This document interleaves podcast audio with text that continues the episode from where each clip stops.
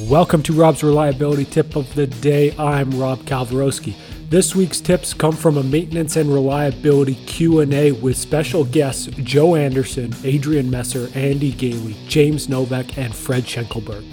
Check out robs reliability dot com, and here's today's tip. For the folks that are are away, and I'm talking more about the reliability engineers at this moment, they're, they're working from home. Hey, they got the time now to, to work through that data set and figure out what's relevant, what's not, what are the trends, what are our bad actors. Let's get on a Skype call and with your key folks and say, all right, what's our criticality and how's that changed and what do we need to focus on when we get back? So even though you're not in the plant, uh, I think the engineering teams certainly can take that time to do a, a lot of the work you probably should have done ten years ago with that tree.